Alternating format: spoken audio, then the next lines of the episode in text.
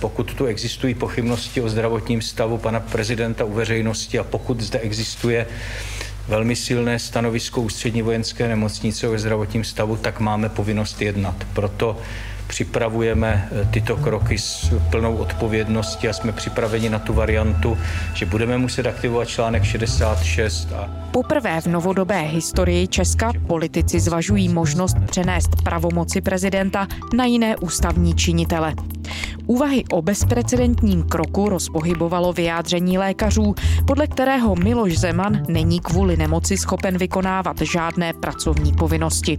Nejbližší prezidentovi spolupracovníci z hradní kanceláře jsou současně terčem sílící kritiky kvůli způsobu komunikace s veřejností. Jak rozumět počínání klíčových aktérů posledních dní? A co se to v Česku vlastně odehrává? Je středa 20. října. Tady je Lenka Kabrhelová a Vinohradská 12. Spravodajský podcast Českého rozhlasu. Erik Tabery, šéf-redaktor týdeníku Respekt. Dobrý den, Eriku. Dobrý den. Česko se už několik týdnů velmi intenzivně zabývá situací kolem prezidenta republiky Miloše Zemana a jeho zdraví. Jsme svědky toho, že se ta situace zásadně posunula. Předseda Senátu Miloš Vystrčil z ODS v pondělí zveřejnil informace ohledně zdravotního stavu prezidenta, které si vyžádal od ústřední vojenské nemocnice a podle té zprávy lékařů prezident momentálně není schopen vykonávat žádné pracovní povinnosti. A na základě toho se rozběhla celá řada dalších procesů. My se jich dotkneme, ale na úvod se vás, Eriku, zeptám, co se to vlastně děje v Česku? no, píše se historie. Myslím si, že tenhle ten moment se bude v budoucnu hodně připomínat. Myslím si, že jsme svědky momentu, který bude rozhodně v českých dějinách nějakým způsobem zmiňován takže si to s trochu nadsázky řečeno užívejme, protože ta situace je v tolika ohledech bezprecedentní, že se to skoro ani nestíhá všechno lapat, ale minimálně ten fakt, že jsme po nějakou dobu byli vlastně s prezidentem i bez prezidenta zároveň, protože jsme se od lékařů dozvěděli, že nebyl schopen vykonávat svoji funkci, ale jeho kancelář vlastně i nadále budila dojem, že schopen je, to mi přijde, že kdyby jsme si četli nějaké detektivce nebo tak, tak si budeme myslet, že se to přehání. Tady jsme toho svědky a myslím si, že to je svého druhu velké ponížení i České republiky a jeho autory jsou pan Minář, Nejedlý a Ovčáček. Dobrý den, dámy a pánové. Vítejte v Českém senátu. Děkujeme, eh, že jste přišli. Máme pro vás eh, zprávy, které se týkají situace okolo pana prezidenta České republiky Miloše Zemana a týkají se také kanceláře prezidenta republiky. Pojďme se podívat na to, jak si ti všichni aktéři a nejenom hradní kancelář v celé té věci počínají. Já přeci jen začnu pondělkem a tím oznámením předsedy Senátu Miloše Vystrčila z ODS. Jak zásadní zvrat to jeho počínání do vývoje dění kolem prezidenta přineslo? Přineslo to úplně zásadní zvrat. Ta odpověď ústřední vojenské nemocnice obsahuje tři sdělení, která jsou následující. Sdělení první. Dle názoru ústřední vojenské nemocnice není Miloš Zeman, prezident republiky, v současné době ze zdravotních důvodů schopen vykonávat žádné pracovní povinnosti.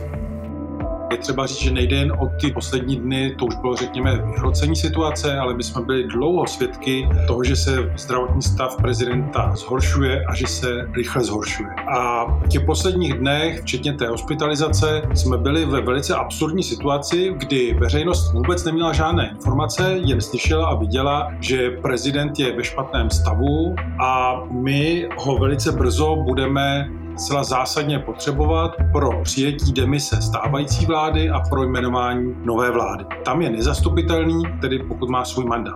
Z tohle hlediska to pondělí a i postup Senátu byl klíčový a naprosto správný, protože my nemůžeme být v ústavní krizi. Sdělení druhé. Dle názoru Ústřední vojenské nemocnice je vzhledem k charakteru základního onemocnění dlouhodobá prognóza zdravotního stavu prezidenta Miloše Zemana hodnocena jako krajině nejistá a tím i možnost návratu k výkonu pracovních povinností v následujících týdnech je hodnocena jako málo pravděpodobná. Senát, když mu neodpovídala kancelář prezidenta, se logicky obrátil na nemocnici a na jeho ředitele, aby sdělil, a to je strašně důležité, ne detaily zdraví prezidenta republiky, ale jestli je schopen vykonávat tu svou funkci. A z mého hlediska, jak Senát, tak i ta nemocnice si hrály zásadní roli a tak jenom z trochu nadsázky vlastně zachraňují demokracii v České republice, protože my nemůžeme hrát na slepou bábu s prezidentem republiky. To prostě nejde. Sdělení třetí s názorem, stanoviskem Ústřední vojenské nemocnice Praha na zdravotní stav prezidenta republiky byl ve středu 13.10. brzy dopoledne seznámen inženýr Vratislav Minář, vedoucí kanceláře prezidenta republiky, kterému bylo rovněž stanovisko předáno v písemné podobě. No to byla moje další otázka, jak si počínala samotná nemocnice. Takže její rozhodování a hlavně asi tedy potažmo kroky ředitele UVN a ošetřujícího lékaře prezidenta Miroslava Zavorala se dají označit také za zásadní. No úplně možná v tuhle chvíli nejdůležitější. Já myslím, že ten postup, že se rozhodli i odpovědět, byl dán tím, a to my jsme měli takové informace z té nemocnice, že ta nemocnice byla úplně v šoku z toho, jak se ta kancelář i v té nemocnici chová, koho tam vodí, jaké informace poskytuje veřejnosti.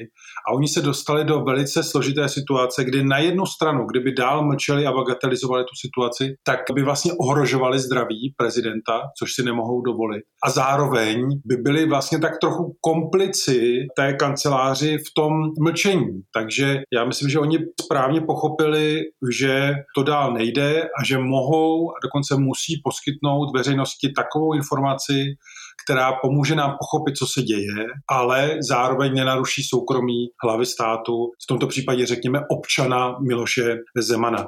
Takže z mého pohledu postupovali vlastně příkladně a splnili velmi důležitou veřejnou službu i v té rovině informování.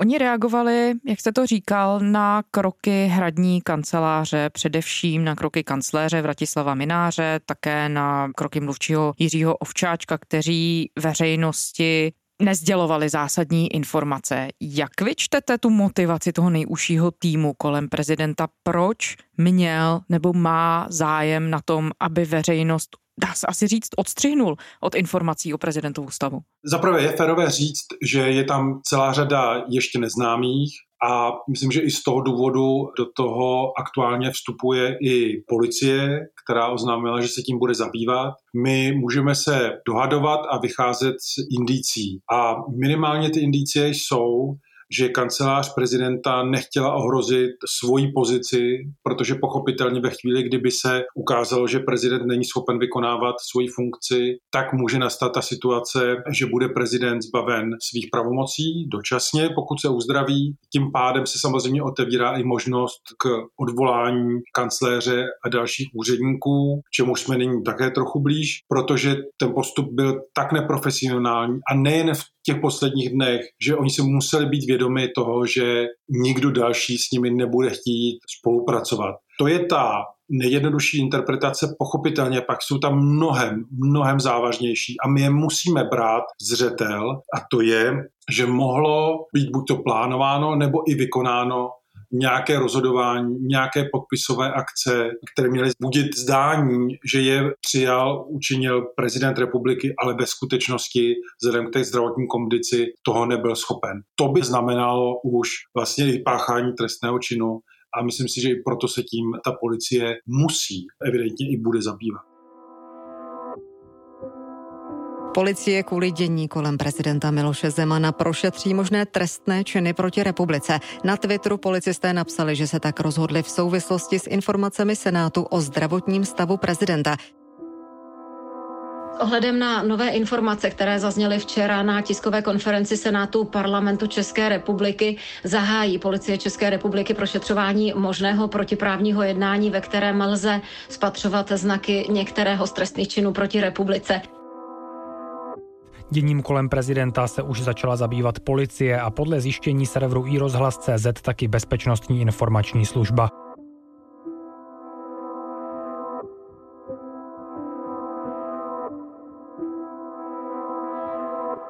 Dá se tedy schrnout, jaké kroky z vašeho pohledu, a teď myslím kroky hradu, vzbuzují největší otazníky třeba v tom posledním týdnu, 14 dnech? Já bych řekl, že paradoxně jako by to nejjednodušší, ale přitom nejvážnější je už to mlčení. Neexistuje situace, podle mě, ve které veřejnost nemá vědět, co se děje. Navíc jsme v situaci, kdy mluvíme o hlavě státu, což je vlastně jediná naše ústavní instituce, která stojí na jedinci. Jinak máme všude kolektivní rozhodování. Ústavní soud, senát, sněmovna, centrální banka a tak dále, tak dále. To znamená, v tu chvíli, kdy ten prezident není zastupitelný, tak jednoduše, tak my musíme vědět, co se děje. Musíme.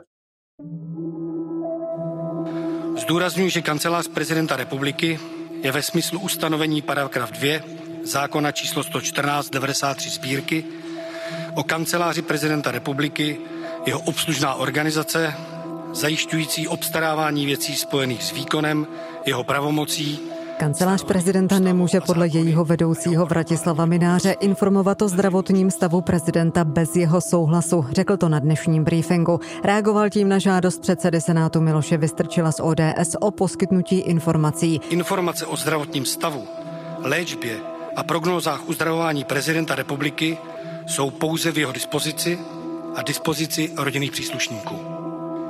Kancelář prezidenta republiky, stejně jako její vedoucí, kterého jmenuje a odvolává pouze pan prezident, se zodpovídá pouze panu prezidentovi.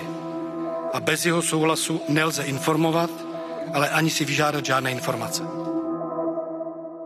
Ve chvíli, kdy ta kancelář odmítala veřejnosti sdělit, co se odehrává, vlastně tím narušila i ta předchozí vyjádření Miloše Zemana, že prezident není obyčejný občan, to znamená, veřejnost má právo na to vědět, v jakém zdravotním stavu je, tak vlastně narušila tu vazbu s veřejností, narušila tu službu. V tu chvíli podle mě už fatálně selhala, ale opravdu fatálně. A z toho se potom odvíjejí další chyby, které šly dál a to nejenom, že nám nic neříkali, ale zpočátku ještě kolem toho vlastně několikrát lhali a to bylo ještě před volbami, kdy říkali, že za chvíli prezidenta uvidíte, pak že ne, pak že se těší na jednání z politiky po volbách a pak najednou za chvilku oznámili, že to tak nebude, že musí do nemocnice a že to bylo dopředu plánované, takže vlastně se popírali takže tam vlastně to bylo kombinováno zpočátku nejen tedy s mlčením, ale dokonce s háním veřejnosti. No oni protichůdná vyjádření dávali i někteří další ústavní představitele, třeba šéf sněmovny za ANO Radek Vondráček. Minulý čtvrtek tvrdil, že se s Milošem Zemanem v nemocnici setkal, že podepsali dokumenty, že prezident žertoval, teď tedy z té lékařské zprávy v pondělí jsme se dozvěděli, ale pravý opak, že prezident v tu chvíli zřejmě takových věcí nemohl být schopen. Dokázal například konkrétně Radek Vondráček vysvětlit ten rozpor mezi svým tvrzením a mezi těmi závěry lékařů? Nedokázal vlastně vůbec. Já bych řekl, že pro něj to je předěl v jeho politické kariéře, která teď minimálně směřuje dočasně k nějakému konci. Asi možná jako poslanec zůstane, ale rozhodně nebude ve vedení poslanecké sněmovny. On se stal možná i částečně trochu obětí postupu kancléře Mináře a to v tom, že my jsme z jeho úst vlastně slyšeli, že prezidentovi je dobře, že je schopen vykonávat svoji funkci a že s ním i vtipkoval. Předseda poslanecké sněmovny Radek Vondráček z Hnutí Ano navštívil dnes v nemocnici prezidenta Miloše Zemana. Uvedl to pro radiožurnál. Na místě prezident podepsal rozhodnutí o svolání první sněmovní schůze na 8. listopadu. Byl jsem za ním na návštěvě na té jednotce intenzivní péče a pan prezident mi tam na místě podepsal rozhodnutí prezidenta republiky o svolání zasedání poslanecké sněmovny. Popovídali jsme si a měl dobrou náladu, usmíval se. Co jsem se tak vyptával, tak se cítí líp a určitě říkal k povolebnímu jednání, říkal, že se na něj můžeme spolehnout. Když se podíváme potom na ta jeho následující vyjádření, po té, co jsme se dozvěděli, že není schopen vykonávat ten svůj úřad, tak najednou ta vyjádření jsou i ze strany pana Vondráčka úplně jiná a myslím si, že v jistém ohledu je úplně klíčové to, co on nám říkal v rozhovoru do Respektu, že ho vlastně o tu schůzku s prezidentem požádal kancléř Minář a on tam doslova říká, že když by za ním přišel, takže by to dodalo určitou vážnost a věrohodnost tomu podpisu a té situaci. Takže to vlastně přiznal tu motivaci, že měl jít o nějakou legitimizaci toho, co se dělo. Ano, přesně tak. Podle mě prostě oni chtěli hrát s veřejností hru, že ukáží, že prezident je v pořádku a bude to stvrzeno přítomností šéfa poslanecké sněmovny. A tam je jenom otázka, kterou my samozřejmě nevíme, nakolik byl do toho zasvěcen, myslím teď je Radek Vondráček a nakolik s ním kancléř Minář hrál takovou trochu špinavou hru. Kdyby měl soudit, ale to berte čistě jako moji interpretaci z toho, jak vypadal po té, co ta informace byla zveřejněná a dával rozhovory jak nám, tak dalším médiím, tak bych řekl, že pan Vondráček vypadal docela tady opařen. Je otázka, jestli co to je vykonávat povinnosti, no, jestli je to prostě několik hodin denně míněno, nebo prostě v jakém město pan prezident, nebo zda jsem měl pouze štěstí. V každém případě já jsem se s panem prezidentem potkal situaci, kdy se mnou plynule komunikoval. Mm-hmm. Nemyslíte, že to mohlo být připravené? To už není právě Když otázka slyšíme, na mě. To, uh... to je to, co já nejsem schopný. Nejsem schopný posoudit. Asi mu došlo, že si naběhl do situace, která ho bude stát politickou kariéru. Nicméně já pro něj nemám žádnou omluvu. Jako zkušený politik ví, co si má a co si nemá dovolit. On vůbec na tu sůzku neměl jít a když už, tak měl vzít sebou šéfa Senátu, to znamená zástupce dnešní opozice, aby tomu dali opravdu věrohodnost. Takže z mého pohledu to byla opravdu jeho chyba, akorát možná částečně v tom byl nevinně. Já jenom říkám, že v tu chvíli, kdy se mnou mluvil, tak prosto přesně věděl, co dělá, proč to dělá, komentoval to, přede mnou podepsal. A víc, víc k tomu já nemám co říct. A rozhodně se ohrazuju proti tomu, že bych snad hal já prostě nechápu, jaký bych měl důvod. Ani Jestli ne... jsem se stal součástí nějaké hry, tak to si musím eh, vyhodnotit sám. No ono to jeho jednání zjevně má už politické důsledky pro něj osobně, protože v úterý předseda vlády a předseda hnutí Ano Andrej Babiš vyzval k rezignaci jak tedy předsedu sněmovny Hradka Vondráčka, tak ale i kancléře Vratislava Mináře. Jak si vysvětlit ten obrat v jednání a chování Andreje Babiše, protože ten se takhle vůči těm aktérům dvěma také nevymazoval hned od začátku. Je to tak. Za prvé, ta situace je opravdu vážná, může mít obří dopady opravdu trestně právní, rozhodně politické a myslím si, že teď si bude každý zkoušet zachránit svůj kredit, jak jen to trochu půjde. To je jedna rovina. Druhá rovina, podle našich informací vztahy Andreje Babiše ke kanceláři prezidenta byly velice chladné, nebyly si příliš blízcí, takže myslím si, že tahle ta situace vlastně mu trochu vyhovuje. A třetí věc, já myslím, že když to tak trochu zlehčím, že Andrej Babiš už se těší, až bude mimo vládu a nebude chtít blokovat příliš vznik té nové, protože ta situace v Česku začíná být dramatická nejen politicky, ale i sociálně, ekonomicky, to znamená krize energií, rozšiřující se pandemie, rostoucí inflace a tak dále. To znamená, jeho motivace musí být odejít co nejdříve, aby ta tíha a ta odpovědnost potom dopadala na tu příští vládu. Takže já myslím, že v něm se teď mixují tyto argumenty. Kdyby jsme byli v situaci podle mě někde uprostřed volebního období, tak by postupoval podle mě jinak. Pan kancléř měl informaci o zdravotním stavu pana prezidenta a na veřejnosti vystupoval jiným způsobem. Říkal, že pan prezident je v pořádku, celá ta situace, která vznikla, je nepřijatelná. Premiér Andrej Babiš nutí Ano vyzval k rezignaci kancléře Hradu Vratislava Mináře. Důvodem jsou informace od lékařů, podle kterých Minář od minulého týdne věděl o špatném zdravotním stavu prezidenta. Přesto k němu zavedl šéfa sněmovny Radka Vondráčka z hnutí Ano. K rezignaci vyzývá mináře i předseda ODS a kandidát koalice spolu na premiéra Petr Fiala. Minář výzvu k rezignaci odmítl. Řekl, že právo ho odvolat má jen prezident. Další Zemanův spolupracovník poradce Martin Nejedlý má pak diplomatický pas vrátit nejpozději do týdne. Vyzval ho k tomu ministr zahraničí Jakub Kulhánek z ČSSD.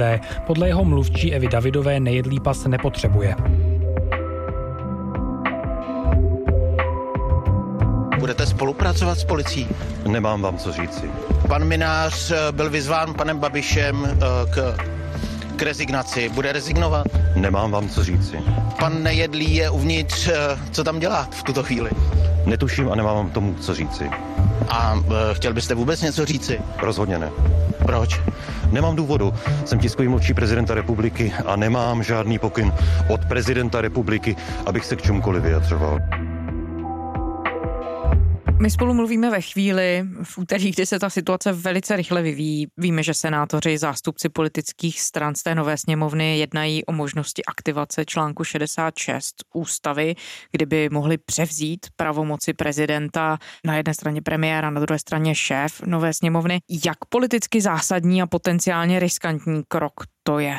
Je to zásadní. To je opravdu přelom v dějinách, v ústavním právu. Myslím si, že pro ani jednoho z těch politiků to není snadná situace a když budou hlasovat, tak si to budou všichni uvědomovat. Kdo si myslí, jako že se teď rozhodla sněmovna nebo rozhodne sněmovna senát, že zbaví prezidenta pravomocí a že se na to těší, tak si myslím, že se pletou. To je situace opravdu, kdy člověk musí hodně zvažovat, jestli to má udělat a jestli ty důvody jsou. Já jsem ještě v červnu, když se poprvé mluvilo o tom, jestli ho těch kompetencí vzbavit podle právě toho paragrafu 66, tak jsem do respektu tehdy psal, že ne, že by byla chyba odvolávat prezidenta, že to má být opravdu úplně pro krajní situaci a my v ní jsme. Podle mě úplně stoprocentně výhoda toho paragrafu je, že prezidentovi se potom, když se uzdraví, dají ty pravomoci vrátit. Nejde o odejmutí jako takové. Ano, ano. Oni nemohou takhle jednoduše odvolat hlavu státu. Naštěstí v tom je dobře, že ta ústava je přísná, ale pamatuje se tam právě na tu situaci, která teď nastává. A mně se líbí ta zdrženlivost obou těch komor, že o tom mluví věcně. Vzhledem k tomu, že článek 66 míří na skutečnost, že skutečně není možné vykonávat úřad, měly by se usnesení obou dvou komor, pokud možno co časově nejvíce přibližovat. Líbí se mi i to, že chtějí čekat opravdu až na ten listopad, kdy ten výkon prezidentských pravomocí prostě musí proběhnout. Usnesli jsme se na tom, že Senát by měl rozhodovat v této věci na plénu v to datum, které se bude co nejvíce blížit 8. listopadu. Velmi pravděpodobně by se tak dělo na plénu, které bude svoláno na 5. listopadu tohoto roku. Takže pokud to není schopen prezident, tak to musí být schopen někdo jiný a tam právě do toho vstoupí ta sněmovna a senát ale rozhodně to není nějaká bagatelní situace, kde budou otvírat šampaňský a budou tančit v obou komorách parlamentu, že se zbavují, byť třeba dočasně, Miloše Zemana. Je to výjimečný okamžik, který si zaslouží plnou vážnost a myslím, že poslanci a senátoři zatím o tom i s tou vážností mluví. Hmm, a je to i pro tu novou vládu, a potažmu tedy pro tu novou poslaneckou sněmovnu, i zásadně riskantní krok ve smyslu vztahu k veřejnosti, že si tím může prostě zcela na úvod svého působení dalšího, čtyřletého pravděpodobně, zkomplikovat situaci při nejmenším k té části voličů, kteří rozhodli o zvolení Miloše Zemana prezidentem? Pochopitelně to tak je. My víme, že žijeme v éře konspiračních teorií a dezinformací a vzhledem k tomu, že jsem o tom teď psal pár textů, tak i vidím, co mi chodí některých čtenářů. Takže rozhodně tady bude část veřejnosti, která si myslí, že to bude, nebo že to je nějaký atentát na Miloše Zemana. Ale fakticky to tak není. Myslím si, že tady je opravdu důležité to stanovisko nemocnice a ta veřejnost, byť vím, že na argumenty se mnohdy neslyší, ale ta veřejnost by měla vědět a chápat, že my prostě nemůžeme čekat na to, až se prezident uzdraví ve chvíli, kdy se musí přijmout demise jedné vlády a jmenovat druhá. Tam prostě on je nezastupitelný pochopitelný. Takže z tohle hlediska vlastně neexistuje jiný postup. Neexistuje. Myslím si, že kdyby byl, tak by už teď všichni vymýšleli, jak to udělat. Takže buď to se prezident úplně zázračně uzdraví a povede osobně jednání, bude přítomen na jednání s těmi politiky a pak bude mluvit i s veřejností a to rozhodnutí učiní on anebo pokud toho nebude schopen, tak prostě musí do toho vstoupit obě komory parlamentu. Ale pochopitelně ta obava, že pro část veřejnosti to bude nevysvětlitelný krok, tady je, ale s tím se nedá nic dělat, podle mě. Jedna otázka, která se nabízí ještě ve vztahu k tomu nejbližšímu okruhu lidí kolem prezidenta Zemana je ta, jak tohle to vnímat v perspektivě nějakého delšího časového rozložení. Jednala teď hradní kancelář zásadně odlišně, než se chovala v uplynulých letech? Proč se vlastně to počínání hradních poradců začalo řešit víc až teď, jestliže kritikové by mohli namítat některé z těch rysů toho chování, které jsme viděli teď, už se objevovaly v minulosti?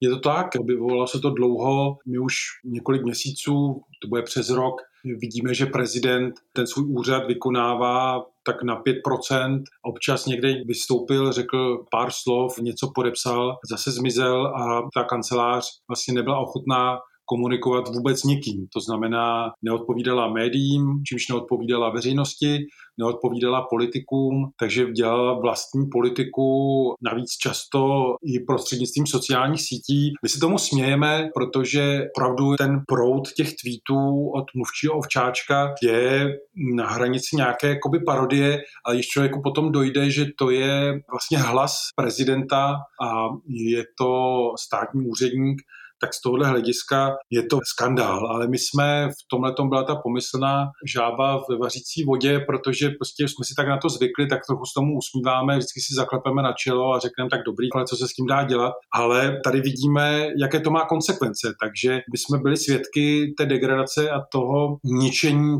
toho úřadu. Myslím si, že málo kdo poškodil tu funkci nebo roli prezidenta tak jako tady ten tým, který si ale Miloš Zeman vybral. Takže z tohle hlediska je to ostuda. Možná ta opatrnost nebo pozornost byla nižší, protože oni jednali vlastně v podobných intencích, jaké jsme byli zvyklí výdat právě u Miloše Zemana. To znamená s nikým nemluvit, dělat si, co chci, neohlížet se na ústavu, na zákony, urážet kde koho a oni to vlastně dělali jenom v menší míře. Takže vlastně my jsme to tak trochu akceptovali všichni, protože jsme na to byli zvyklí od Miloše Zemana, ale byla to chyba, tady ty důsledky máme před sebou.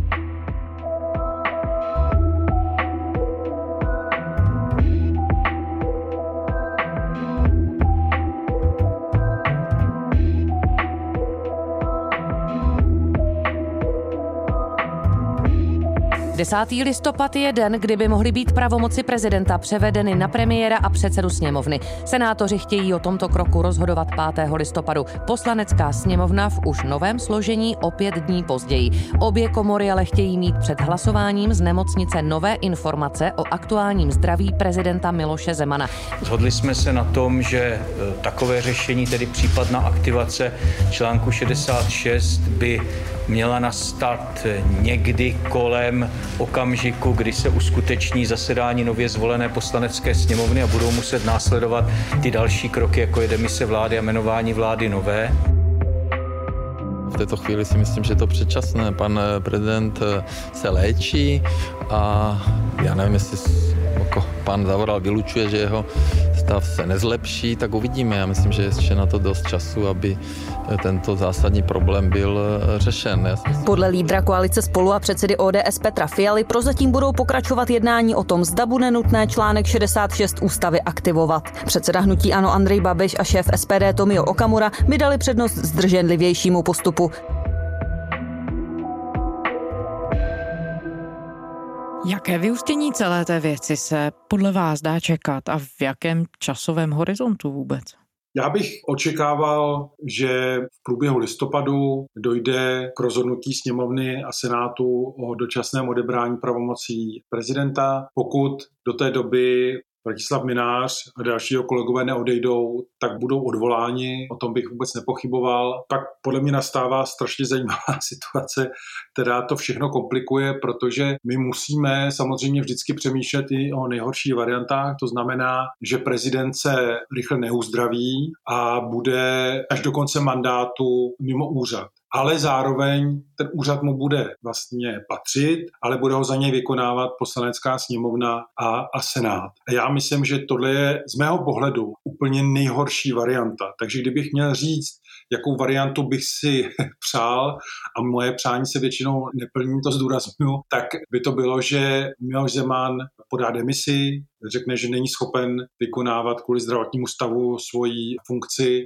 a proběhnou nové volby. Myslím si, že to je to, co si veřejnost zaslouží, co si zaslouží ten ústavní systém, protože my bychom měli situaci, kdy vládnoucí síla by měla většinu ve sněmovně, většinu v Senátu a vlastně by ještě vykonávala pravomoci prezidenta. To není dobře, není to zdravá situace. Takže z toho hlediska by bylo lepší, kdyby kdyby veřejnost měla šanci zvolit eh, nového nezávislého prezidenta nebo prezidentku, zdůraznuju to slovo prezidentku, a tím bychom se vlastně konečně vrátili do té konformní ústavní situace, která tu má panovat. Erik Tabery, šéf-redaktor týdeníku Respekt. Eriku, děkujeme za rozhovor. Děkuji za pozvání. A to je ze středeční Vinohradské 12 vše. K našim dílům se můžete kdykoliv vrátit na serveru iRozhlas.cz a také ve všech podcastových aplikacích. Děkujeme, že posloucháte a děkujeme také za vaše připomínky a poznámky. Naše adresa je vinohradská 12 zavináč rozhlas.cz To byla Lenka Kabrhelová. Těším se zítra.